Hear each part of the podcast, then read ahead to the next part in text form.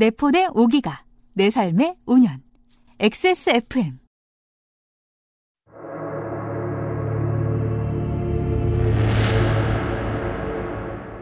XSFM 창사 5주년 기념 특별기획. 전두환 타서전. 제4화 1987 제공 퍼펙트 25 트루 패밀리. 로아스웰 비오틴 셀렌 빅그린 프리미엄 헤어케어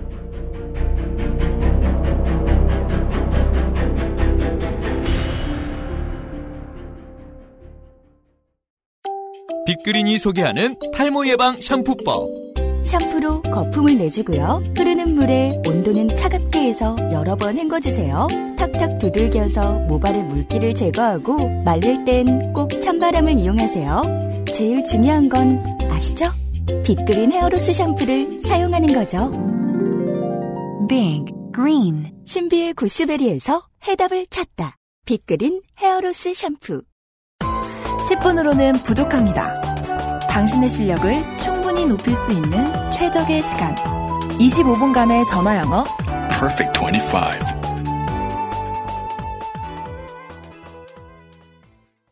전두환에게 항거해서 신군부에 균열을 낸 시민들의 이야기를 시작하기 전에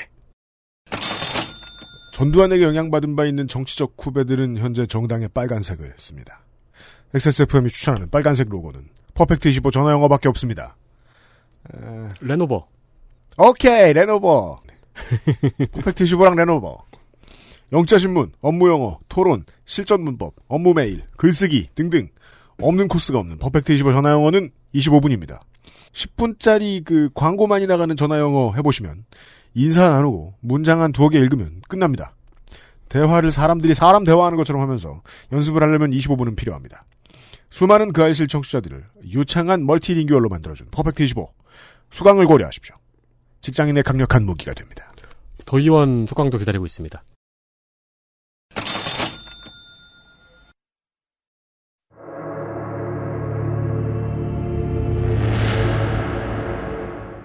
전두환 타서전 제4화 1987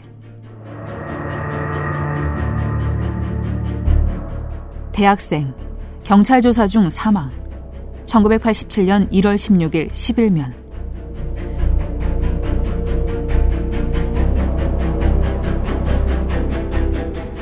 공안 사건과 관련 치안본부에 지난 14일 연행되어 조사를 받던 서울대생 박종철 군이 쇼크를 일으켜 숨졌다.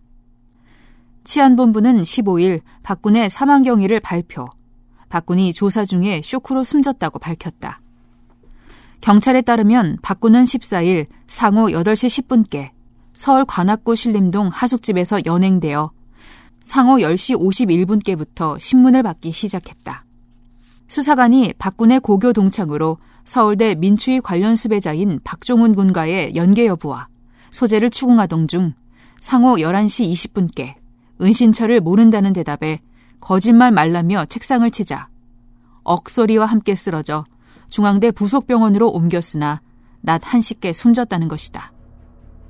박군은 부산 출신으로 영남중 해광고교를 졸업했다.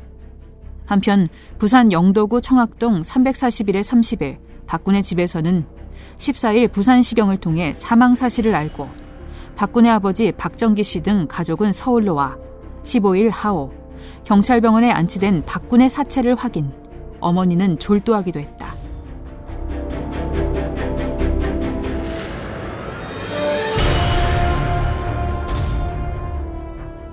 지구상의 청취자 여러분 한 주 동안 안녕하셨습니까? XSFM 창사 5주년 특별기획 전두환 타소전 네 번째 시간에서 인사드립니다. XSFM의 유승균 책임 프로듀서입니다. 윤세민 에디터고요. 네, 안녕하십니까. 윤세민입니다. 이제 우리는 어, 무슨 일이 있었는지 블록버스터 영화로라도 어찌저찌 조금씩이나마 알고 있는 네. 1987년까지 시계를 끌고 왔습니다.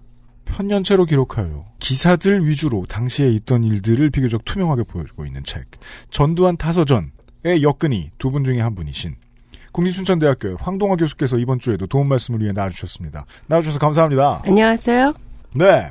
아, intro에 소개된 기사가 지난 시간에는 살아서 삶의 끈을 열심히 놓지 않는 방식으로 세상에 어, 민주화의 씨앗을 뿌린 김근태와 권인숙 이 두 사람의 이야기를 전달을 해드렸다면 어, 죽음으로 세상에 알린 분들도 상당히 많았습니다. 그 중에 박종철 군 사망 사건에 대한 기사가 처음으로 나와 있습니다.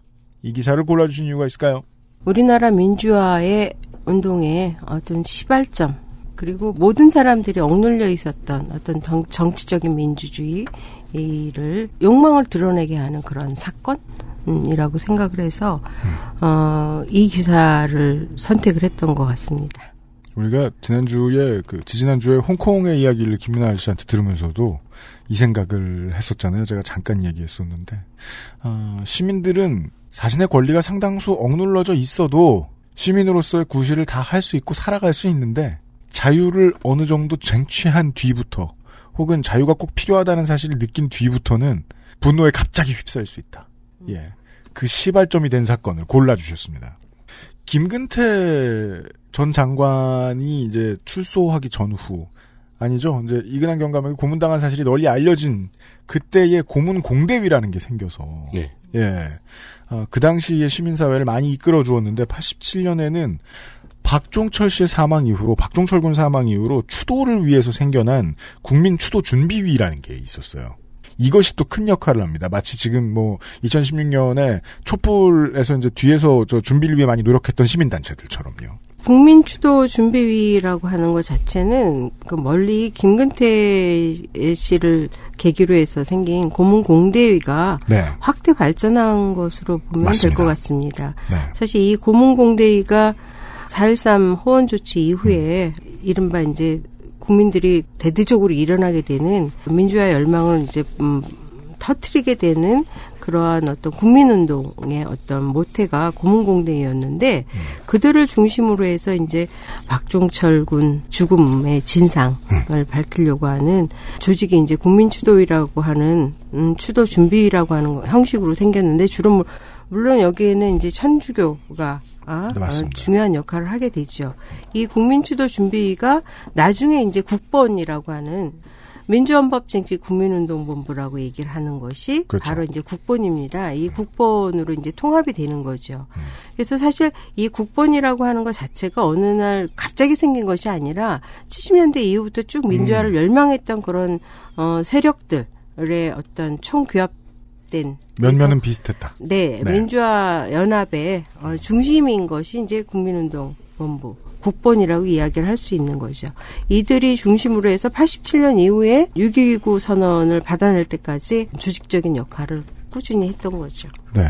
물론 뭐 모든 조직이 만남과 헤어짐이 있긴 있었겠습니다만은 지난 시간에는 인천 5.3 민주화 시위에 음. 대해서 잠깐 설명을 해주셨는데 그 당시의 배경이 그거였단 말이죠. 그 신한민주당한테 기대를 한 게 많이 있었는데 네. 신한민주당은 마치 우린 영원히 2등만 해도 되고 지금 체제가 뒤- 빨리 뒤집히는 걸 원하지 않아 이런 식의 태도를 가지고 있으니까 이 사람들 데리고는 직선제를 쟁취한다거나 헌법을 바꾼다거나 할 수 없겠구나라는 실망 감 때문에 신한민주당과 결별하면서 일어난 사태 중에 하나였는데 국본이 생길 때는 다른 파트너가 등장하죠 통일민주당 예 통일민주당이 이제 저 시민 세력과 연합을 해서 만들어냈던 게 1987년 5월 말에 국본이었고 5월 말이었다면 이제 그 달력을 아시는 분들이 많이 있죠. 6월 항쟁이 바로 터져요. 네. 예, 국본의 결성 이후에. 그리고 안 그래도 뜨거웠던 것에 황을 그어준 사건은 박종철군 고문치사 사건이었다. 라는 지적이었습니다. 예. 그 사건과 관련된 기사가 하나 더 있습니다. 물고문 중 질식사 1987년 1월 20일 일면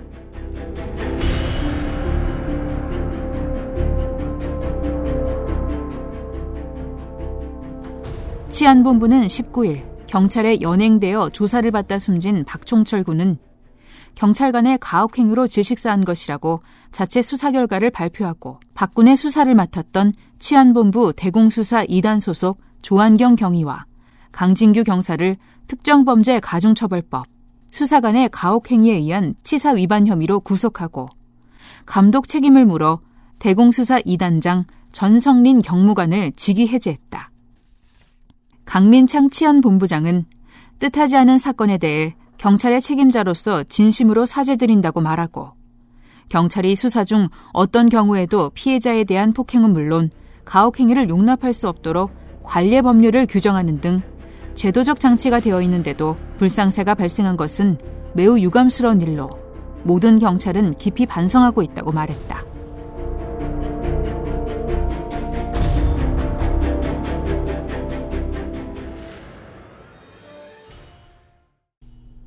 박종철 열사의 사망 4일 뒤의 기사를 골라 주셨습니다.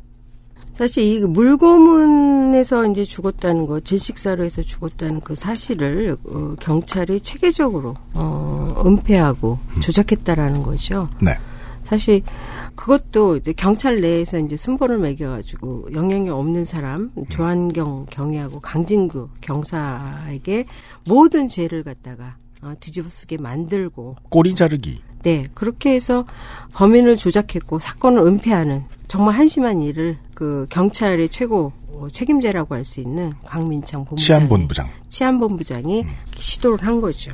이 강민창 치안본부장은 이 박종철 열사 고문만이 아니라 어, 부천서 성고문 사건 도 이제 조작을 한그 음, 네. 장본인이기도 합니다. 이기 군부 독재 당시의 1등 공신들 중에 하나였군요. 네, 네. 그런 거죠. 영화에서는 우현 씨가 역을 맡았습니다. 맞아요. 네, 기억하실 겁니다. 공포 영화에 잘 나오시, 자주 나오시는. 네. 황 교수님은 안 보셨대요, 그 영화. 네. 네, 1987. 근데 청취자분들은 이제 그거를 오버, 오버랩해서 생각하시는 분들이 많이 계실 테니까. 아, 그렇죠. 네. 맞아요. 저도 그래서 그 영화 보고 작년에 지나가다가 우연히 사면에서 발견했는데 그 강민창 전 치안본부장이 작년 7월에 사망했대요. 음. 네. 처음에는 이제 그냥 턱신이 억하고 뭐 아무도 믿지 않았던 그 발표 4일 뒤에 지금 물고문 사실이 언론을 통해 나온 거잖아요. 근데 네. 영화에서 보시면 뭐이 사이에 이제 윤상삼 기사 기자가 물고문을 의심해서 계속 활약하는 장면들이 굉장히 다이내마이크하게 나오거든요. 뭐 네, 맞아요. 화장실에서 몇 시간을 쭈그려 앉아 기다리고 있다가 의사한테 몰래 물어보니까 의사가 조용히 이야기해 줬고 음, 예, 그걸 또 치열하게 캐묻는 과정들이 나오죠. 음. 그 영화를 통해 시민들이 발견할 수 있었던 사실이 그거였죠. 박종철 열사가 아니었어도 네. 고문 치사로 숨진 사람, 심하게 고문을 받은 사람은 저 후자는 살아남아서 이야기할 수 없었다면, 전자는 사망한 다음에 시신을 경찰이 수습했다면, 우리는 지면을 통해 그런 사건들을 발견하지 못했을 것이다. 음. 그렇게 묻힌 사건들은 꽤나 많았을 것이다. 네, 그렇죠. 네. 굉장히 많았죠. 네. 그것을 덮은 사람 중에 하나인 강민창 치안본부장. 네, 실제로 탁친이 억하고 죽었다라는 말의 아이디어를 먼저 냈다는 얘기들도 많이 전해지곤 네네. 합니다. 네. 그 상황이 지나가고 있는 겁니다. 그것을 지금 기사를 통해서 보신 겁니다. 이제 6월 항쟁이 정말로 많이 다가옵니다. 1987년 5월의 기사를, 짧은 기사를 확인하시죠. 이것도 11면이네요. 맨 위에 나오는. 박군 사건 진상 조작. 진짜 범인 따로 있다. 1987년 5월 20일 11면.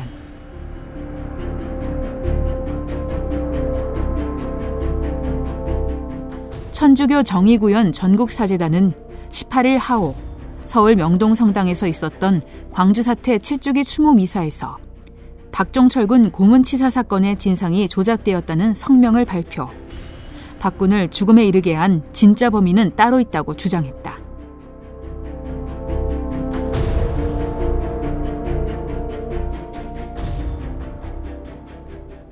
87년 5월 20일의 기사를 확인하셨습니다. 천주교 정의구현 전국 사재단의 이름이 나오는군요. 이 당시에 천주교 정의구현 사재단이라고 하는 거는 사실 우리가 이제 김수환 추기경이라는 분을 어, 연상하면 되는데 음.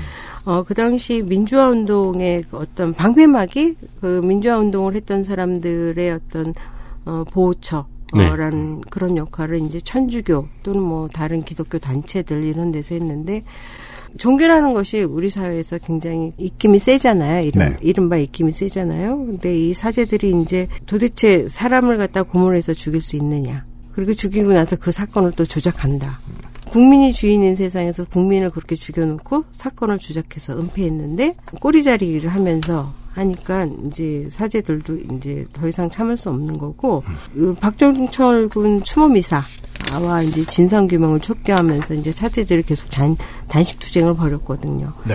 그런 과정에서 이제 이부영 그 그때는 동아일보 기자였죠. 기자죠. 네. 어, 이부영 씨가 이제 영등포 교도소에 이제 수감돼 있었는데 그렇죠. 그때 조한경 그 경위하고 강진규 경사 이른바 박정철을 고문해서 죽게 한 주범 이라고 했던 좀 전에 설명해 주신 잡혀 들어간 꼬리들. 네, 네. 그렇죠. 그 두 사람이 이제 영등포 교도소로 이제 어, 수감이 되면서 그들과 어떻게 연락을 하게 됐죠. 음.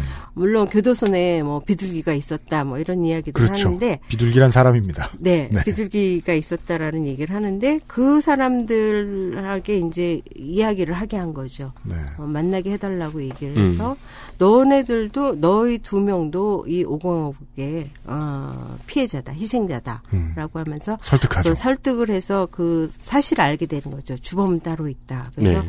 그걸 이제 어, 어렵게 이제 갱지에다가 써가지고 그 밖으로 이제 빼내는 그런 일련의 네 그런 역 일을 하면서 그게 정의구현 사재단의 이제 신부에게 전달이 되는 거죠. 그런 과정이 있었고 그걸 김승훈 신부가 아, 5.18 추모미사 때 7주년 추모미사 때 선언을 한 거죠. 주범은 따로 있다. 횟수로 9년간 이어져 온 두 번째 군부, 신군부가 무너져 내리는 순간에 대한 기록입니다. 영화에서는 유해진 씨가 받아서 김태리 씨에게 전달해서 김태리 씨가 설경구, 설경구 씨에게 전달을 하죠. 2017년이 이제 87 항쟁 30주년이 됐으니까 그때 이제 여기저기서 관련 에, 민주주의 민주화 인사들을 많이 인터뷰를 했었는데 그 당시에도 이부영 의장이 이런 얘기를 많이 해줬죠. 그 그때 뭐라고 써서 보냈다. 예, 네. 그때 이제 2017년이 돼서야 겨우 유명해진 급히 정내 박종철 사건이 조작됐네. 라는 음. 그 쪽지. 아, 전두환을 무너뜨리는데 결정적인 역할을 하게 됩니다. 그래서 이제 그 당시에 예, 아까 1월에 나왔죠. 이 꼬리들을 자르고 조한경 경위, 강진규 경사, 전성린 경무관 이런 사람들 직위 해제되는 수준이었고 좀 나라가 더 시끄러워지니까 이 사람들을 다시 불러내기도 하고 거기에다가 뭐 경감까지 올라가서 몇 명을 더 소환하고 이 철야 수사를 벌이고 87년 5월에 겨우 그런 신문을 하였어요. 네. 예. 그때의 움직임을 보여준 것도 이 사재단, 짧게 말하죠. 사재단이었다. 왜냐면, 그 다음부터 말이에요. 시민들이 집회를 할 때 서울 시내에서 특히, 마지막으로 경찰이 들이닥치지 못하는 곳, 명동성당. 네, 생츄에리처럼 굳어졌죠. 명동성당이. 네. 그것이 그 시작이 87년 6월에 김수환 추기경의 유명한 말. 여기 들어가려거든 나를 밟고 가고 나를 밟고 지나간 다음에 수녀들을 밟고 지나가라. 음. 라는 이야기 때문이었죠. 예. 그런 역사의 장면들을 쳐다보고 있습니다. 예. 아, 그리고 이 87년에 87년 6월 항쟁이 오기 직전에도 전 정말 모릅니다. 정일영 선생한테도 몇 번 얘기했는데 저는 초등학교 1학년입니다. 모릅니다. 네. 근데 전두환은 공기로 알았던 모양입니다. 무서운 게 오나 보다. 음, 음. 예. 87년 4월에 어떠한 이야기를 했는지를 기사로 확인해 보시죠. 현행 헌법으로 정부 이양 1987년 4월 14일 일면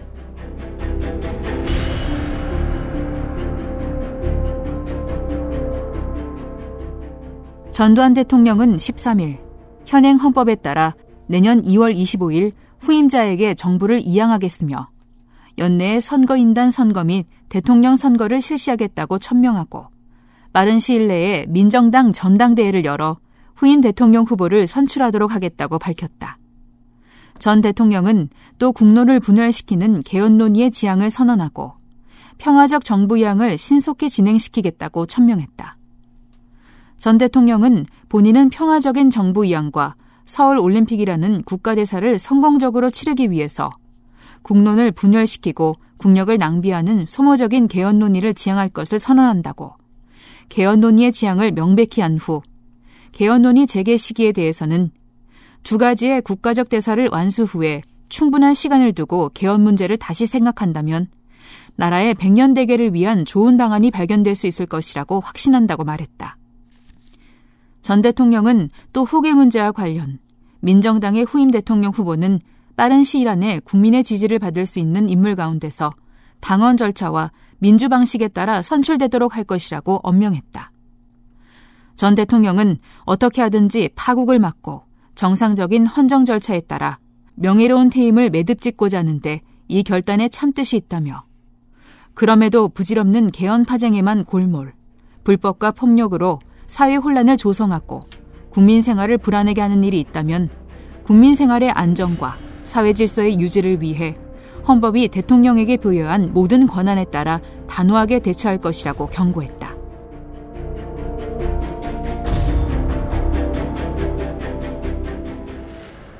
보도자료를 통해 이야기를 하거나 본인이 직접 이야기를 하거나 끄트머리에 사람들 겁주는 버릇은 여전하고요.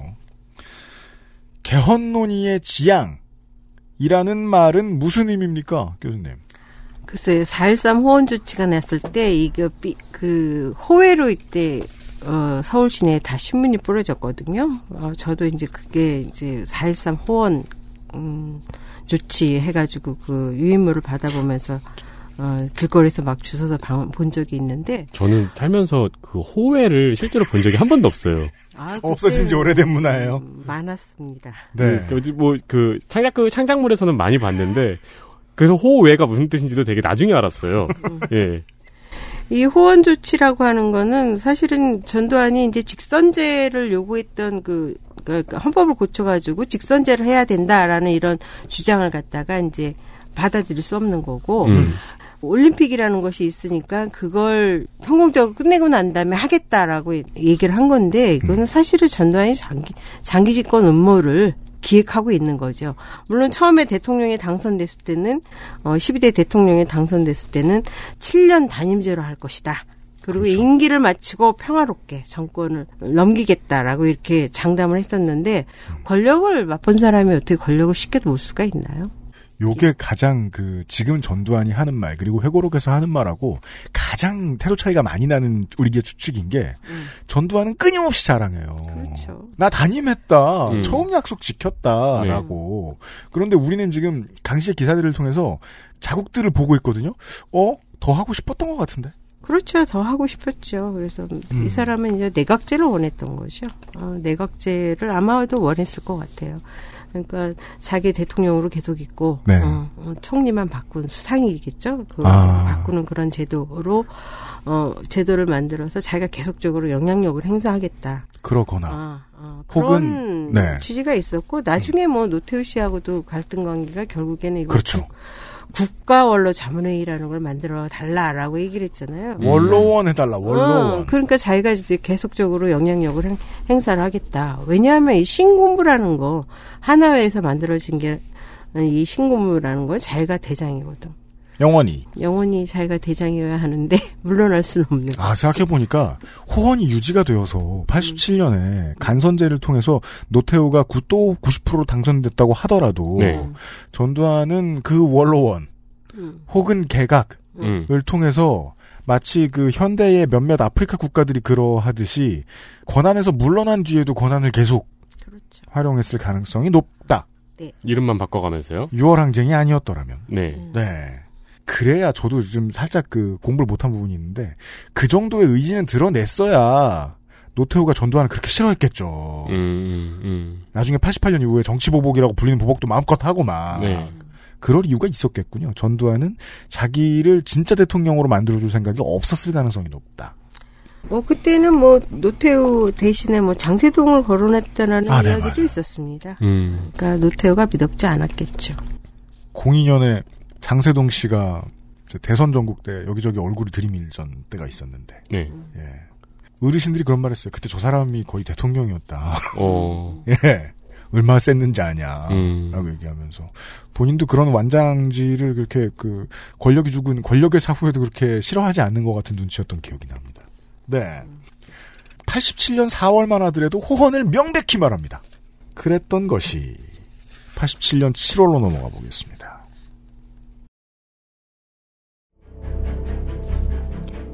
연대생 이한열 군 끝내 숨져.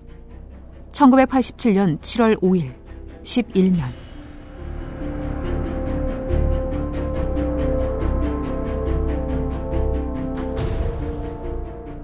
지난달 9일 시위 도중 최루탄 파편에 뒷머리를 맞아 중상을 입고 세브란스 병원에 입원 중이던 연세대 이한열 군이 이번 27일째인 5일 새벽 2시 5분께 끝내 의식을 회복하지 못한 채 숨졌다. 병원 측은 이 군의 사망 원인은 심폐기능 정지라고 공식 발표했다. 어머니 배 씨는 한여리를 돌려달라며 통곡하다 새벽 2시 55분께 실신, 응급실로 옮겨졌다. 새벽 3시 10분께 사복경찰 200여 명이 영안실 입구에서 경비를 하려 하자 학생 50여 명이 흥분, 화염병과 강목 등을 준비하는 등 한때 긴장감이 돌았다.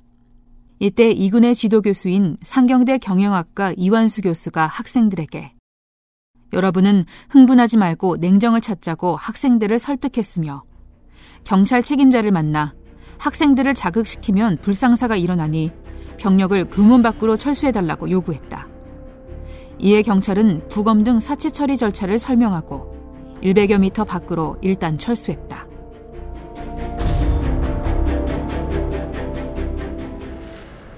시간 순서를 살짝 바꿔서 기사를 배치를 했는데요. 1987년 6월, 6월 항쟁이 지난 뒤의 일입니다. 예. 이한열 군의, 이한열 열사의 사망이요. 그리하여 우리가 먼저 이야기했던 이 국본의 활동, 그리고 범국민 추도식, 박종철 군 범국민 추도식도 이미 있었던 뒤고, 예. 호헌 조치에 대한 이야기도 조금 전에 말씀을 드렸습니다. 예. 이 7월의 기사는 어떤 의미가 있을까요? 사실 이한열 군의 죽음이라고 하는 거는 그 60, 6월 10일, 그러니까 민주항쟁이 일어나기 바로 전날, 6월 9일, 그 집회에서 이제 일어난 사건인데요. 박종철 군이 이제 그 고문으로 죽고 난 다음에 87년 그 2월부터 시작해가지고 계속적으로 대한민국은 어떤 그 집회 네. 시위의 그 현장이나 마찬가지였죠. 음. 그런 일련의 과정 속에서 4.13 호원 조치도 나왔고, 그 다음에 5.18 민주항쟁 그 추모 미사도 있었고, 그 다음에 박종철 군이 고문 조작이 은폐됐다라는 그런 사실들이 급박하게 이렇게 일어난 가운데 6월 9일날 한여리가 이제 이한열 군이 체류탄에 맞아서 내사 상태에 네, 있는 그렇죠. 그런 상황. 음. 7월 9일 이한열 장례식이라고 하는 거, 7월 5일 이한열 군의 죽음이라는 걸 이 여기에 배치한 거는 박절철도 죽고 음. 이한열로 또 국가에 의해서 죽게 되고 하는 이런 일련의 일들이 계속적으로 막 일어났다라는 거죠. 네. 그런 가운데 이제 사람들이 시민들이 일반 시민들까지도 이제 국가가 국민을 보호하지 못하고 국민을 그냥 죽이게 되는 이런 상황을 절대로 이제 자시하지 못하게 되는 민주화 열기라는 것이 소수의 어떤 그들이 말한 용공 문자에 의한 것이 아니라 일반 대중까지도 어 그 민주화에 대한 음 열기가 어, 퍼져나가게 사건 되는 그런 사건이었다는 거죠. 7월 5일 날 어, 한여리의 죽음이라는 거 하는, 하는 것이. 대본과 다른 얘기인데요. 네. 황 교수님도 80년대 학번. 그렇죠. 이시잖아요. 네네. 이 현장에 계셨을 수도 있고요. 저희 그때 맨날 집회 갔어요. 맨날 가, 그 수업 갈 일이, 수업 갈 수 없는, 또, 아, 또, 그, 기말도 끝난 때다. 저 학교도 안 다니고 있었고요. 근데 학적은 있잖아요. 이 당시에 이제 그 민주국민장 집행위원장이 현 우상호 의원이고, 네. 네, 그 당시에 사진을 보면은 1987에 나왔던 우현 씨가 이제 태극기를 들고 현장에 있었던 아, 사진들도 많이 있고요. 아. 네. 여기 사진 보시면 실제로 옆에 이렇게 서 있어요. 아, 치안감. 네, 네. 치안감 역할인데, 네. 그때는 네. 집회 나가셨었군요. 네, 네. 음, 신문을 통해서 그 이한열 열사의 중태 사실이 알려지기 전에 이미 아셨겠어요? 교수님께서는? 그 사람들 사이에 다 소문이 퍼졌죠. 음. 한여리가 또 그렇게 됐다. 암암리에 다 알고 있는 거죠. 그리고 그 당시에는 소셜도 없었기 때문에 정말로 소문에 의해 조직되고 소문에 음. 의해 더 커지고 분노라는 게 음. 그랬었으니까 대부분이 그 국민운동본부 국본에 그그 음. 그 네트워크망을 갖고 있었기 때문에 음, 같이 움직일 수 있었던 거죠. 그때 당시에 뭐 어, 여러 단체들도 많았고 음. 어, 뭐 학술 단체들도 많았고 막 하니까. 네. 그래서 나날이 그냥 아마 서울역 저기 명동 어, 이런 종로 이런 데에서 음. 시위를 했던 것 같습니다. 대학생 20대 중반이었던 황동화 교수도 안에 있었던 6월로 왔습니다. 이제 네 시간을 다시 돌려봅시다. 지금부터 6월 항쟁에 대한 기사들입니다. 60 시위 2673명 연행. 1987년 6월 11일 일면.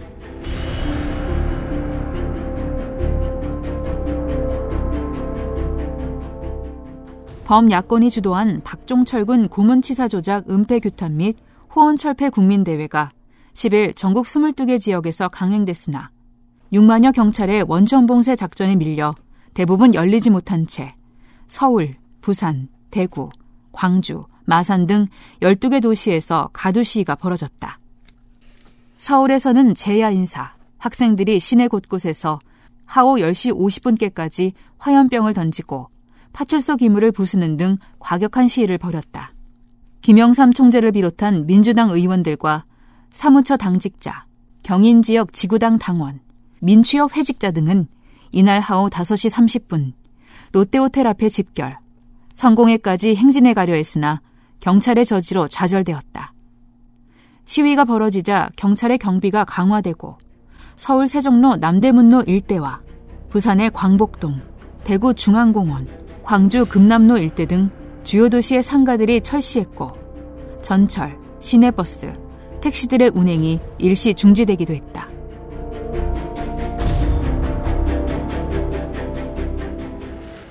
온 대도시마다 정치에 아무 관심이 없는 시민들도 보았고 냄새를 맡았고 네.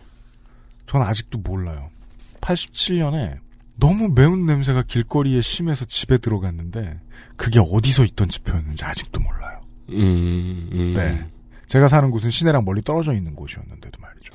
그러면은 서울 전역에서 최루탄들이 터지니까 사실 어디에 있어도 냄새는 났을 거라고 생각하는. 편이 더. 체류탄 냄새 한번 맡아보세요. 어떤가? 그리고 재밌는 얘기가 나오죠. 어, 22개 지역에서 하려고 그랬는데 경찰의 원세, 원선봉쇄 작전에 말려 대부분 열리지 못했으면 대부분 열리지 못했어야 되잖아요. 네. 근데 12개 도시에서 벌어졌대. 뭔 소리야 이게. 6월 11일의 기사입니다. 60항쟁을 다뤘겠죠. 글쎄 이걸 뭐 세 번째 민주화 열기다라고 얘기하는데 세 번째라 함은 4.19 혁명 네. 그 다음에 5.18 민주화 운동과 음. 함께 60 항쟁을 음, 세 번째라고 얘기를 하는 건데 네. 사실 저는 60 항쟁이라고 하는 거는 뭐 학문적으로 어떻게 규정을 하든 음, 좀 쉽게 얘기하고 싶어요. 어떻게 해요? 사람이 돼지가 아니죠. 음. 응? 음. 흔히들 얘기하기로 경제가 어려워서 어 뭐 시위를 한다, 아뭐 저항을 한다 얘기하는데 사실 이때는 경제도 호황이었거든요. 그럼요. 아, 아주 그게 뭐 조작된 것이든 어쨌든 잘 먹고 잘 살았다는 거죠. 근데 왜 잘 먹고 잘 사는 사람들이 이렇게 일어났느냐? 화났냐? 어? 왜 그랬느냐? 그렇죠. 어? 정치적으로 어떤 그, 그 자신의 권리가 침해당한다라고 생각하는 거. 국민들이 이제 자각하는 거죠. 더 이상은 이런 자유가 침해당하는 건 있을 수 없다. 참을 수 없다라고 얘기를 했고 네. 그것 때문에 이제 들고 일어난 건데 그 꽤나 생각해 볼 만한 지점인 게, 그 뒤에 태어난 사람들은 이걸 알 수가 없는 게, 어, 80년대의 사람들은 우리가 배고픔을 벗어났다라는 분명한 지각을 가지고 있잖아요. 근데 거기에 대해서 꽤나 고마워해야 할 때에, 우리는 지금 전두환의 머릿속에 들어가 있죠. 네. 되게 고마워해야 할 때에, 어, 사상 가장 큰 집회를 벌였어요. 음. 그 집회라고 하는 거는 단순해요. 그 고문 조작 은폐한 걸 갖다는 사, 사, 그 사실을 낱낱이 발견하는 거였고, 음. 그 호언을 철폐하고 다시 얘기하면 직선제 우리가 원하는 대통령을 뽑겠다. 어, 직선제를 해달라 이 요구였다라는 거죠. 네.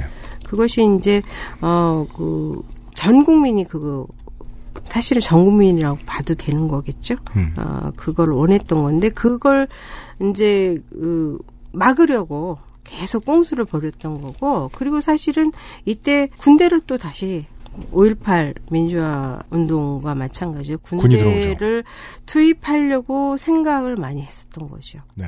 군이 적극적으로 의견을 냈다고 하죠. 네네. 네.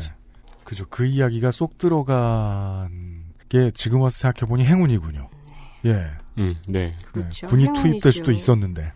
지금에야 뭐 미국의 눈치가 어떻게 보였다 이런 사- 그 역사적인 사실들을 다 아는데 우리가 당시에는 어른들이 그런 얘기를 많이 했다고 이거 군대 또 들어온다.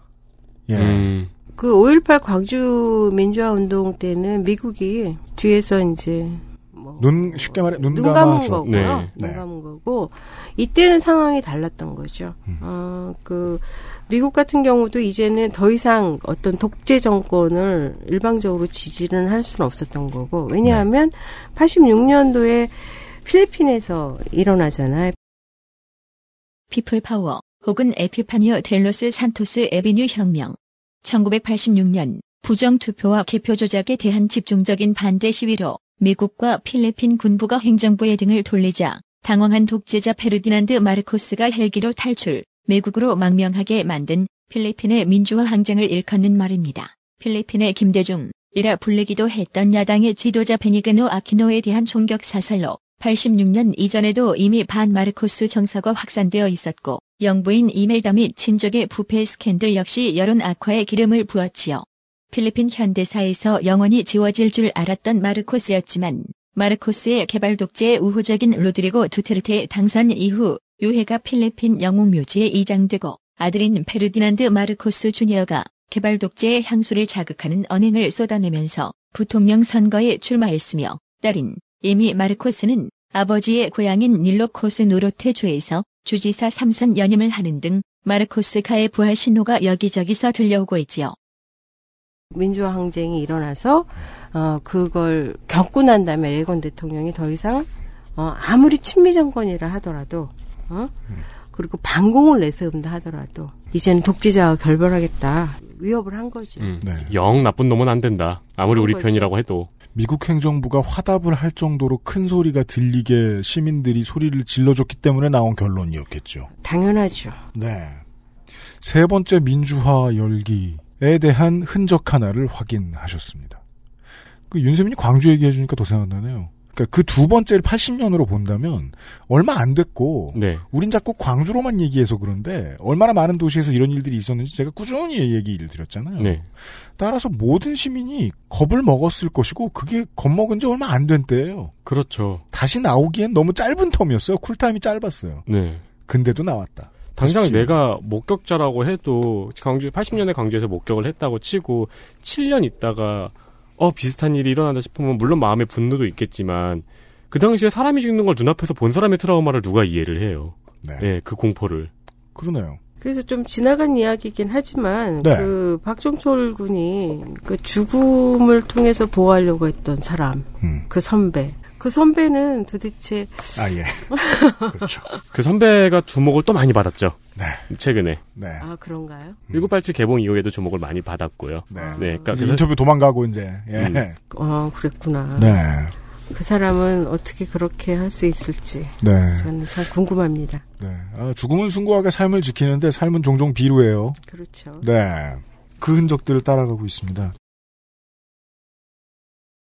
XSFM입니다. 살짝 항의할 때도, 크게 한 소리 할 때도, 하고 싶은 말이 많을 텐데 다 알아듣진 못하는 집사들의 선택. 더 많이 알아보고 꼼꼼히 챙겨서 True Family. 가장 수준 높은 반려동물 간식 True Family. 사랑하는 가족에게 True Family를 주세요. 먹어 다시 찾는 로아스웰 맥주 효모. 이걸 왜 먹어 하냐면 내가 고민이 많아서 이것저것 찾아보다가 맥주 효모가 좋다고 해서 배우랑 해외에서 파마랑 다 먹어봤는데 근데 왜 자꾸 라고 말하면 가 되는 거야 이거? 하여간 먹어봤더니 두피랑 모발에 영향을 주는 맥주 효모 비오틴 셀렌이 많아서 그런가 이게 힘이 생기면서 이마선을 따라서 머리가 올라오고 찌는 느낌이 들고 또 알약이어서 냄새도 없고 먹기도 편하고 자꾸 삐삐거려서 말을 못하겠네 하여간 이거 먹어보면 느낌이 온다니까 XSFM에서 한번 찾아봐. 먹어보 다시 찾는 맥주 효모 로아스웰. 우리 가족 오메가3 충전은 True Family 오리와 horse meat. 가장 수준 높은 반려동물 간식 True Family. 사랑하는 가족에게 True Family를 주세요. XSFM 창사 5주년 기념 특별기획 전두환 타서전 6월 9일에 이한열 열사가 뇌사 상태에 빠진 뒤에도 사람들은 움츠러들기는커녕 더 분노해서 6월 10일에 어마어마하게 큰 크기로 나- 빠져나왔고 그 다음부터는 6월 내내 집회들이 이어지는데 천주교가 아니더라도 불교, 기독교도 집회를 해주고 회사원들 집회라고 따로 조직해서 나온 집회도 있었어요. 네. 음. 예, 이 많은 집회들이 끊임없이 이어지자 나왔던 결과가 바로 6.29 6.29 선언이죠. 선언입니다. 아, 그 얘기 들었던 것 같아요. 퇴근 시간 되면 직장인들이 합류했다고. 그래서 넥타이 부대라고 네, 얘기하잖아요. 네. 네. 그 결과를 확인해 보시죠. 그 다음 기사로요. 직선제 수용, 연내 개헌. 1987년 6월 30일 일면.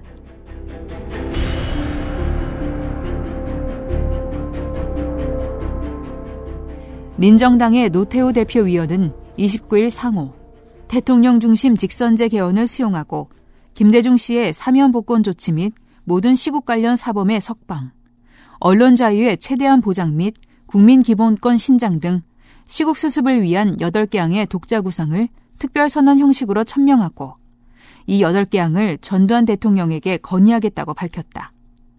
노 대표는 이날 민정당 제102차 중지위에서 이 같은 자신의 구상을 밝히고 만약 이 제안이 관철되지 않을 때 민정당 대통령 후보와 당대표 위원직을 포함한 모든 공직에서 사퇴할 것이라고 말했다. 노 대표는 이어 직선제 개헌의 민주적 실천을 위해서는 자유로운 출마와 공정한 경쟁이 보장되어 올바른 심판을 받을 수 있도록 대통령 선거법이 개정되어야 한다고 밝히고 또한 새로운 법에 따라 선거운동, 투개표 과정 등에서 최대한의 공명정대한 선거 관리가 이루어져야 할 것이라고 말했다. 노 대표는 또 그 과거가 어떻든 간에 김대중 씨도 사면복권 되어야 한다고 생각한다고 말하고 극소수를 제외한 모든 시국 관련 사범들도 석방되어야 한다고 강조했다. 노 대표는 언론 자유의 창달을 위해 관련 제도와 관행을 획기적으로 개선해야 한다면서 언론인 대부분의 비판의 표적이 되어온 언기법은 시급히 개정되거나 폐지해야 하며 지방주재 기자를 부활시키고 press card 제도의 폐지, 지면의 증면 등 자율성을 최대한 보장해야 한다고 밝혔다.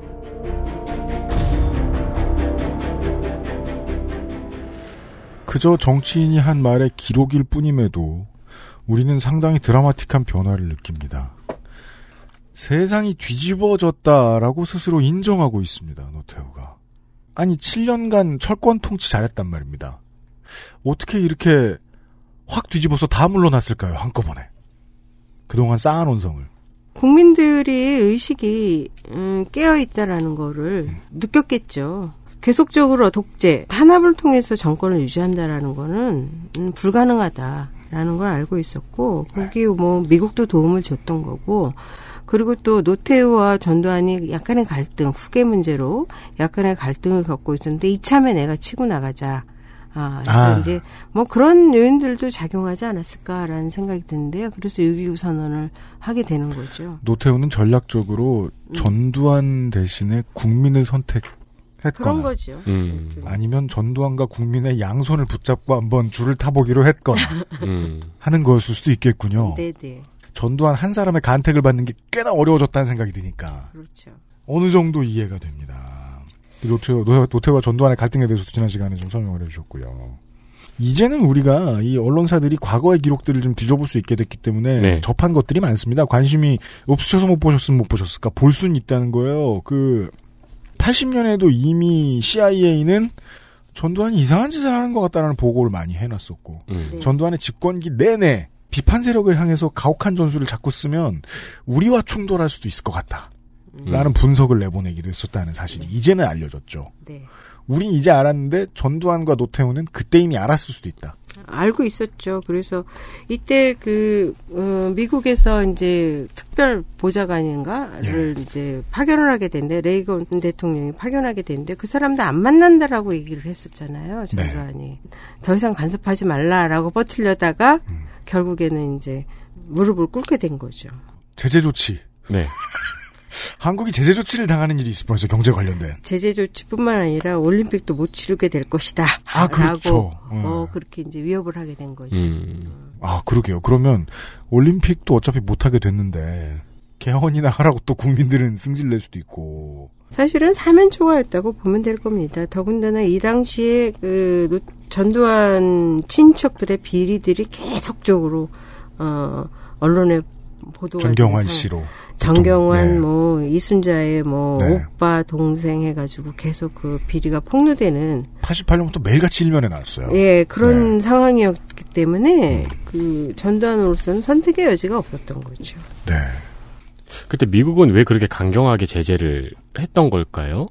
앞전에도 얘기 말씀을 드렸지만은 86년에 필리핀 민주혁명이 이제 성공하고 난 다음에 미국 입장으로서도 이제는 더 이상 그, 그 독재자를 후원한다라는 그런 이미지를 전 세계에 줄 수는 없는 거죠. 아, 아무리 그 친미 반공 세력이라 하더라도 독재자는 아니다. 어느 정도 그 민주주의라는 것이 어, 밑바탕이 된 그런 사람들을 지원해야 되겠다라는 그런 이미지 일종의 이미지 정치라고 할수 음, 있는 거죠. 음. 저 독재자를 지원하는 것이 저 나라 국민 전체의 반미 감정을 부추길 수 있다. 당연하죠. 라는 80, 판단. 어, 80년대 광주 사태, 광주 그 민주화 운동 이후에 어, 문화원이 미국 문화원이 그렇죠. 몇 차례에 걸쳐서 이렇게 습격을 당하잖아요. 네. 그것도 메시지가 됐을 수 있군요. 그런 반미 운동이 굉장히 이제 크게 일어난 상황인데 음. 어 그거는 한국에서의 반미 운동이라고 하는 거는 굉장히 중요한 거거든요. 한국이라는 것이 냉전 체제 속에서 그 한반도가 차지하는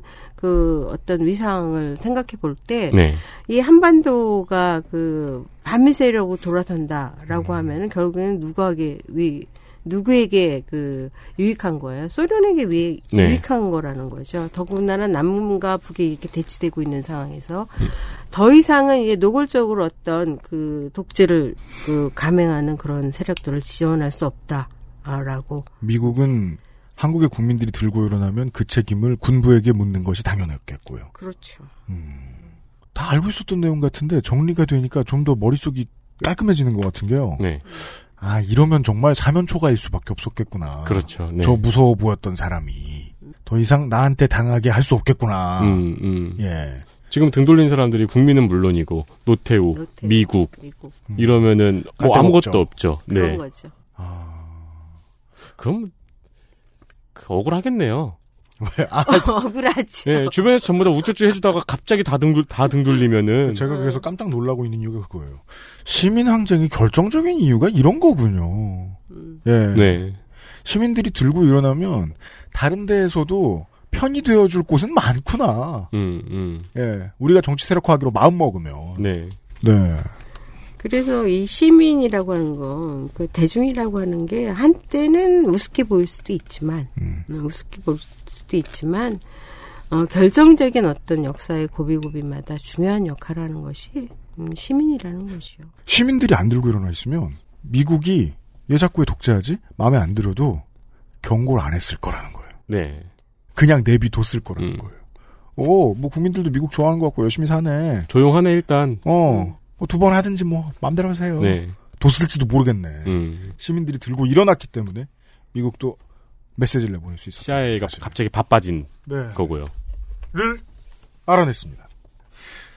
다음은요 유명한 사건인데 두 역근이 분들께 이 황동원 선생님께 여쭤봐야 되겠습니다. 이게 왜 이 기사를 왜 넣어 주셨는지는요.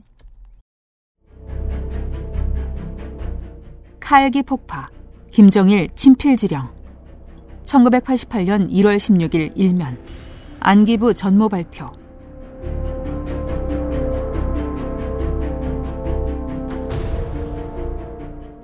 지난해 8월 29일 발생한 칼기 858편 폭파 사건은 북계 김정일의 친필 지령에 따라 각국의 서울 올림픽 참가를 방해하기 위해 자행된 북계 정예공작원들의 소행이었다. 국가안전기획부는 15일, 지난해 12월 15일 바레인에서 연행, 조사해온 하치야 마유미는 7년 8개월 동안 해외 공작원 교육을 받은 북계 노동당 중앙위원회 조사부 소속 공작원 김현희로 현재 앙골라 주재 북계 무역대표부 수산대표인 김원석의 딸이며 음독 자살한 하치야 시니치도 노동당 조사부 소속 전문 공장 요원인 김승일이라고 수사 결과 전모를 발표했다. 이들은 88 서울 올림픽 방해 등 북계의 대남교란 특수공작을 위해 부녀가장 공작조로 편성돼 84년 7월부터 3개월간 해외여행으로 현지 적응 훈련을 받은 뒤 87년 10월 7일 88 서울올림픽 참가 신청 방해를 위해 대한항공 여객기를 폭파하라는 김정일의 친필 지령을 받고 1개월간 시한폭탄 조작 방법 등 특수훈련을 받았다. 이들은 11월 29일 상호 7시 44분 기내 선반 위에 폭발물을 넣어놓은 채 중간 기착지인 아부다비 공항에서 내려 비행기가 29일 하오 2시 5분께 버마근의 안다만 해역 상공에서 폭파되어 승객 승무원 등 탑승자 115명 전원을 사망하게 했다. 김현희는 서울로 연행되어 온 뒤에도 중국어, 일본어 등을 사용하며 거짓 진술을 해오다 한국 실정을 알고 심경 변화를 일으켜 8일 만인 12월 23일 우리말을 처음 사용하면서 범행 일체를 순순히 자백하기 시작했다.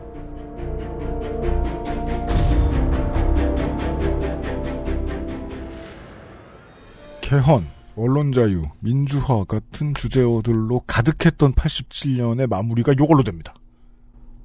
일단은 그 민주화 운동을 그 잠재워야 된다라는 국민들로부터 이제 시선을 다른 데로 돌리게 하는 그런 효과도 있었던 것 같은데요. 네. 6.29 선언을 뭐 할 수밖에 없, 없었던 거죠. 그렇죠. 6.29 선언을 하고 난 다음에 계속적으로 그 국민들의 어떤 정치적인 민주화에 대한 어떤 열망 이런 것들이 지속되기를 원하지 않았던 겁니다. 물론 네. 6.29 선언으로 일부는 이제 아 이제는 좀 됐나 보다. 아 아, 이제 우리도 이제 다른 나라들처럼 민주주의적인 어떤 민주주의를 정착시킬 수 있는 그런 어, 제도가 마련됐을 것으로 이제 생각을 하고 안심을 하고 있는데 확실한 어떤 그 충격을 가야 되는 거죠. 이제는 다른 일로 이제 평 일상으로 되돌아가게 만드는 건데 그것이 바로 이제 칼기 이 사건이 그때 때마침 터진 거죠. 네. 근데 이 칼기 사건이라는 것이 왜 중요하냐 하면은 어, 민정당 대표였던 노태우가 대통령 후보, 어쨌든 대통령 후보로 이제 등장을 하게 되는 거잖아요. 네. 민정당 말고 이제 그 당시 김영삼이나 뭐 또뭐 김대중이나 이런 사람들이 이제 출마를 하게 되는 건데 만약 민주화 열기가 계속된다면은 어, 같은 배에 탄 이 노태우라고 하는 민정당 대표가 당선되기가 너무 어- 어려울 수도 있지 않느냐. 네. 네. 아, 이런 것들 여러 가지 아마 위기가 있었을 거 음, 그 위험 요소가 있었던 것 같은데 그런 것들을 뭐한 한 번에 이제 제어하는 효과를 이제 갖고 있었던 거죠. 물론 그 사람들이 이걸 갖다 사건을 일으킨 건 아니지만 칼기 그 폭파 사건을 전면화시키면서 사람들의 관심을 글로 끌어들인 거고 더군다나 이게 어 그 마유미라고 하는 그 여자가 아, 김현이죠. 음. 1987년 12월 15일 대통령 선거가 있기 전날인가 있는 날 바로 도착을 합니다. 한국으로 압송이 되는데 그게 2019년 그, 그 외교문서가 그때 당시에 다뤘던 여러 외교문서가 2019년 3월 달에 이제 공개가 되는데 그 외교문서를 통해서도 볼 수 있는데 어쨌든 마유미를 그 대통령 선거 직전에 서울로 압송하려고 하는 여러 가지 시도들이 끊임없이 일어났다라는 걸 문서를 통해서도 확인할 수 있습니다. 네. 그 외교안보연구원에 가면은 그 문서를 다 확인할 수 있는데 뭐 이런 것들을 통해서 그 민주화 열망으로 인해서 계속됐던 어떤 민정당의 위기의식 이걸 갖다가 한 번에 이렇게 잠재울 수 있었던 어, 잘 일어난 사건이죠. 그래서 네. 그 결과도 빨리 이제 마무리를 지은 거죠. 그래서 결국에는 노태우 씨가 음, 당선이 되는.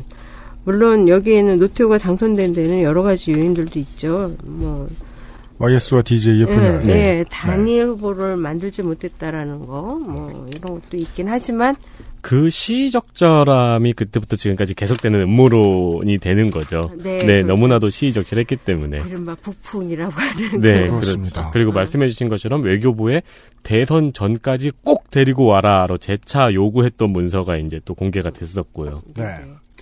조사 결과가 아직 다, 다, 가 닿질 못해서 안기부의 조작이냐 아니냐를 놓고 고민하시는 분들도 있고 어딘가에선 토론이 이루어질 수도 있는데 그러면 본질을 외면하게 되는 결과일 수도 있겠습니다. 왜냐하면 이게 우연이든 기획이든 얻은 이득은 똑같아서. 음. 그래서 가장 이해 안 되는 게 그거죠. 북한은 대체 무슨 생각을 하고, 예. 노태우를 당선시키지 않을 목적으로 이걸, 이 일을 저질렀다고 하죠. 예. 답답해 죽겠는 겁니다. 이쪽에서 보기엔. 예. 왜 대체 왜? 네. 지금이야 알려주신 대로 칼기 기밀 문서들이 거의 모두 공개됐고 이러다 보니까, 아, 북한 소행이 아닐 수 없다라는 당시의 그 미국의 분석 결과들을 우리가 지금 다 알고 있죠. 네, 그 굉장히 오랫동안 준비했다는 거는 작년에 네티즌님이 와가지고 네, 맞아요. 네, 설명을 해드렸었고요. 예. 그, 납북자 송환에 대한 이야기를 드리면서요. 네, 그 지금까지에 나왔던 이야기는 이 민주화 과정에서 뭔가 다 이유가 있어서 발생한 일들 그리고 신군부가 밝힐 수 없었기 때문에 가리려다가 겨우겨우 밝혀진 일들 이런 음. 것들이었는데 이거는 성격이 다릅니다. 네, 우연한 일이고 우리 입장에서는 신군부는 이것을 활용 못해 안 달랐던 일이었습니다. 그래서 그저 회고록을 보면은 사람들의 열기가 있었고 그 다음에 민정당이 얼마나 정의사회 구현에 최고의 노력을 기울여 왔는지 알기 때문에 사람들이 노태우 후보를 뽑아줬다 이렇게 말하고 끝나요. 네. 네. 아, 그러고 보니까 전두환의 삶에서 이 두 번의 사건이 굉장히 기가 막힌 타이밍에 터졌군요. 네. 일단, 예, 박정희 박정희 사망과 이 칼기 폭파 사건. 네. 둘다 전두환이 일으킨 게 아닌데, 네, 굉장히, 굉장한 타이밍에 전두환의 주변에서 일어난 일이네요. 우연한 일에 대한 기사를 보셨습니다. 그리고 이거는 뭐 최근에 다시 밝혀진 일이긴 하지만 이 일은 당시에 이제 드디어 시- 그 투표권을 얻어서 투표에 참가해 보신 많은 시민들이 꽤나 많이 관심을 가지셨던 사건입니다. 오늘의 마지막 기사는요. 구로구 개표 시장 모태 1987년 12월 17일 11면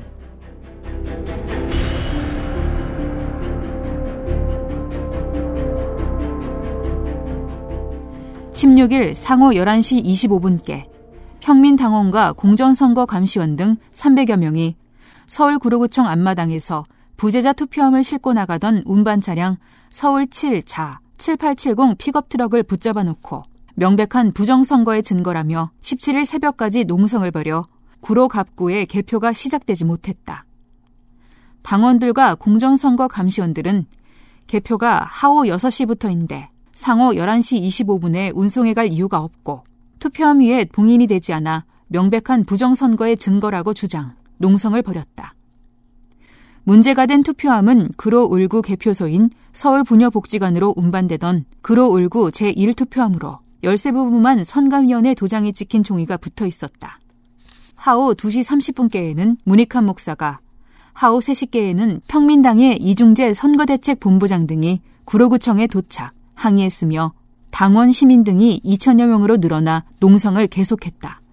이들은 어두워지자 20여 개의 횃불을 켜들고 문제가 된 부재자 투표함 주위에 둘러앉아 목격자들의 증언을 들으면서 부정선거 결사저지라는 구호를 외치며 구청청사 출입구를 가로막고 공정선거 감시단 이외에 일반인은 출입을 완전 통제했다.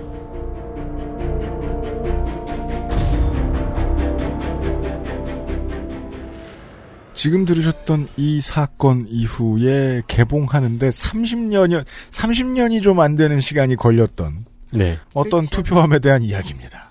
네. 2016년 10월에 개표, 개봉을 했죠. 이 구로 항쟁에 대해 소개를 해주셨습니다. 이 책에서. 이 구로항쟁이라고 하는 거 부정 선거 자칫하면 부정 선거로 갈 수도 있지 않을까라는 어떤 사람들의 시민들의 위기 의식. 우리나라가 역대 그 3.15 부정선거부터 시작해가지고 굉장히 투표, 선거에 대한 어떤 불신이 굉장히 강했잖아요. 네. 근데 이제 직선제라는 걸 이루고 난 다음에 이 투표함이 다 그 투표가 종료되고 난 다음에 밖으로 나가야 되는 건데 중간에 옮겨졌단 말이에요. 네. 여기에 뭔가가 의무가 음모가 있는 거 아니었느냐 이런 그 의심 의구심에서 사람들이 이제 그 투표용지를 갖다가 어 그 투표함이 밖으로 나가지 못하게 이제 깔고 앉은 건데요. 상호 11시 25분이면 점심 때 투표함을 그렇죠. 빼내려고 한 거군요. 네 그런 거죠. 그 당시 뒤져보면 이제 이 공정선거 감시단이 투표함을 깔고 앉고 주변에서 그 투표함을 지키고 있는 사진이 아직 남아 있습니다. 네, 그런 거죠. 사실은 그때 부정선거의 소지가 뭐 많았다라고 얘기하는데 그 당시 이제 사람들이 그 투표함을 깔고 앉고 나서 어, 선거 사무소에 이렇게 다 올라가 보니까는 증거들이 많이 나왔다는 거예요. 증거요. 백지 투표용지도 네. 뭐 있었고 그다음에 인주도 음. 마르지 않고 뭐 이런 등등의 여러 가지가 있어가지고 이거 틀림없을 거다라는 네. 이런 상상 생각들을 많이 했다라고 그러니까 얘기를 백- 하는데 그 백지 투표용지가 1,500장 정도가 발견이 됐고 그리고 인주와 당시에 이제 기표 두고 있던 붓두껍이 음. 함께 발견이 된 거죠. 네. 네. 그래서 이거는 그- 음, 부재자 투표, 음. 어, 군 부재자 투표 어, 함이었다라고 이야기를 하는데 네. 사실은 이 문제가 29년 지나고 난 다음에 그 투표함이 그 성, 중앙 선관위에 계속 보관되고 있다가 29년 지나고 난 다음에 개봉이 됐어요. 네. 어, 한국 정치학회가 주도를 해가지고 개봉을 했는데 개표 결과 아, 노태우가 노태우 73.8% 후보자가 73%가 나왔다 그래서 뭐 부정선거는 아니다라고 얘기하고 있고 아직까지도 중앙선관위는 이 사건은 구로 항쟁이 아니라 투표함 탈취 사건 뭐 아, 이렇게 네. 이야기를 하고 있는데 어, 결과는 풀렸지만 음. 어쨌든 결과는 풀려 의혹이라고 하는 건 풀렸지만 도대체 그렇다면 왜 그때 강제 진압을 했을까? 그렇죠. 그리고 왜 투표함을 개표가 끝나지도 않았는데 가져 나갔을까?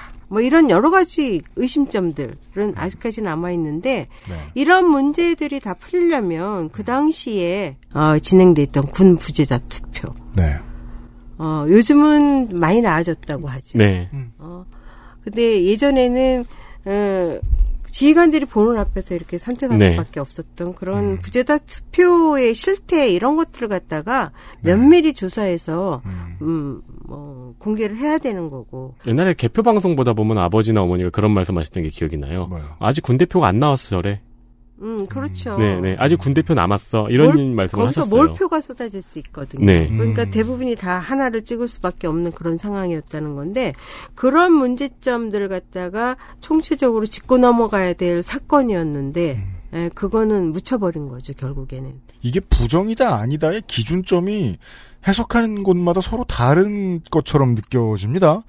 그 뭐 선관위 쪽에서 혹은 뭐 이걸 이게 아니다라고 말하고 있는 쪽에서는 신군부가 뭐 잘못한 게 아니다라고 말하고 싶은 쪽에서는 찍은 대로 깐 거다. 찍은 대로 들어간 거다. 그 당시에 갑자기 표를 조작한 게 아니다. 음. 그러면 부정이 아닌 거 아니냐. 하지만 다른 기준이 있을 수 있다는 거죠. 그럼 군만 노태우가 70% 나오는 건 군인들 본인에게 시켰다고 해도 어떤 부정한 방법으로 투표를 하게 시킨 거 아니냐. 그건 뭐- 청산해야 과거사의 일부 아니냐. 부정 아니냐 그건. 네. 많은 분들이 기억하시겠지만 당시 노태우의 득표율은 36.6%였는데 이 현 투표함에서 73.8%가 나왔으니까요. 네. 이런 것도 진압한 이유에 대해서는 아직까지도 얘기가 없잖아요. 그러게 말입니다. 전두환 회고록이 답답한 이유는 무엇을 자랑했다가 아니라 보다 보면서 느낀 건 말하지 않는 게 너무 많다라는 것입니다. 응. 자기가 하고 싶은 얘기만 했으니까. 그 중에 중요한 사건들을 지난주와 이번 주에 짚어볼 수 있었습니다. XSFM입니다. 배터리 15전화 영어 헬로 배터리 15전화 영어 매일매일 25분 동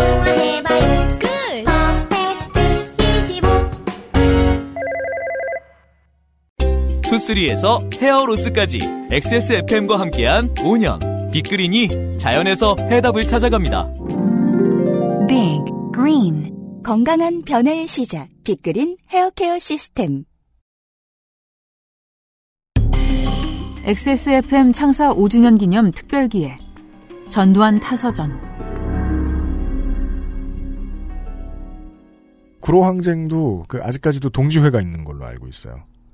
그 당시에 이제 예, 음. 병력이 같이 맞서 싸우셨던 분들, 네. 예, 그 이제 윤두병 씨로 대표되는 이런 인물들이 이게 이제 뭐 지금 요즘은 요즘 미디어에는 많이 안 나와가지고 소개시켜 드릴 만한 가치가 충분히 있었다고 생각합니다. 네. 그냥 구로 항쟁이라고만 쳐보셔도 많이 나옵니다. 네. 예, 사실 오늘 말씀드린 내용은 뉴스 아카이브에서 다 한 번씩 다뤘던 내용들입니다. 기억하실 만하기 때문이었습니다. 네. 예. 지난주와 이번 주는 87년을 전후하여 아, 국민들이 어떻게 신군부를 무너뜨렸는가 그리고 신군부는 전두환은 원래의 계획은 무엇이었을까도 한번 예측해 볼 수 있었고요. 예. 아, 근데 이걸 다시 기사를 찬찬히 읽어보니까 지금 우리가 투표소에 가가지고 평화롭게 투표 찍고 인증, 인증샷 찍고 나오잖아요. 근데 그것과 분위기가 얼마나 달랐으면은 트럭이 나가는데 사람들이 우우 몰려가서 트럭 앞을 가로막고 트럭 문을 열고 거기서 투표함을 꺼내고 증거들을 발견하고 그걸 깔고 앉고 투표함 분위기, 그러니까 투표소 자체의 분위기가 지금하고 너무 달랐다는 이야기잖아요. 그렇죠. 직선제 개헌하고 나서 처음 투표니까. 예. 시민들이 눈을 부릅뜨고 있었고. 저 참여정부 때 군인이었는데 부재자 투표했었거든요. 네. 멀쩡했어요. 저는 그 군인에서 투표할 때 되게 좋았어요. 시내 나가서 시내 구경하고. 맞아요. 아. 네. 예, 땡땡동 동사무소 와 시내다 이러고서 그냥 운 좋으면 짜장면도 먹고 오고. 하지만 87년에는 시민들이 죽을 각오를 하고 음. 지켜야 할 게 있다면 지켜야 했었습니다. 네. 시민들이 무엇을 얼마나 지켜야 했고 어, 캥기는 게 없었다고 말하는 전두환 정권이 에, 이 시민들을 어떻게 상대했는가가 오늘의 마지막 이야기로 잠시 후에 나갈 겁니다. 예. 그리고 마지막 회에서 다시 저희들은 돌아오도록 하지요. 오늘도 수고해주신 순천대학교 황동환 교수님 고생 많으셨습니다. 감사합니다. 구로구청 농성 어제 아침 강제 해산 1987년 12월 19일 11면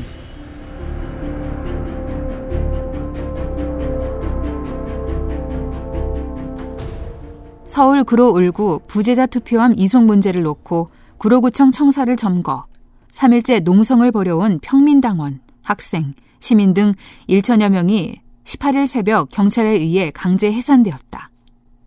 경찰은 상호 6시 30분부터 28개 중대 4,500여 명의 병력으로 진압작전을 시작, 2시간 만인 상호 8시 30분께 학생 등에게 붙잡혀 있던 김진호 구로구청장과 선관위 관계자 등 100여 명을 빼내고 시위대가 점거하고 있던 투표함 4개를 회수, 그로 울구 개포소로 이송했다. 경찰은 점거농성 학생, 당원 등 991명과 진압이 끝난 뒤 시위를 벌인 12명 등 모두 1,003명을 연행했다.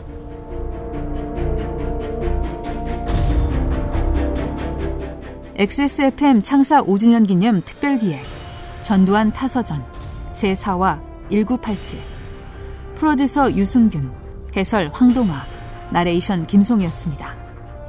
다음 주 목요일 마지막 회 단죄편이 업데이트됩니다.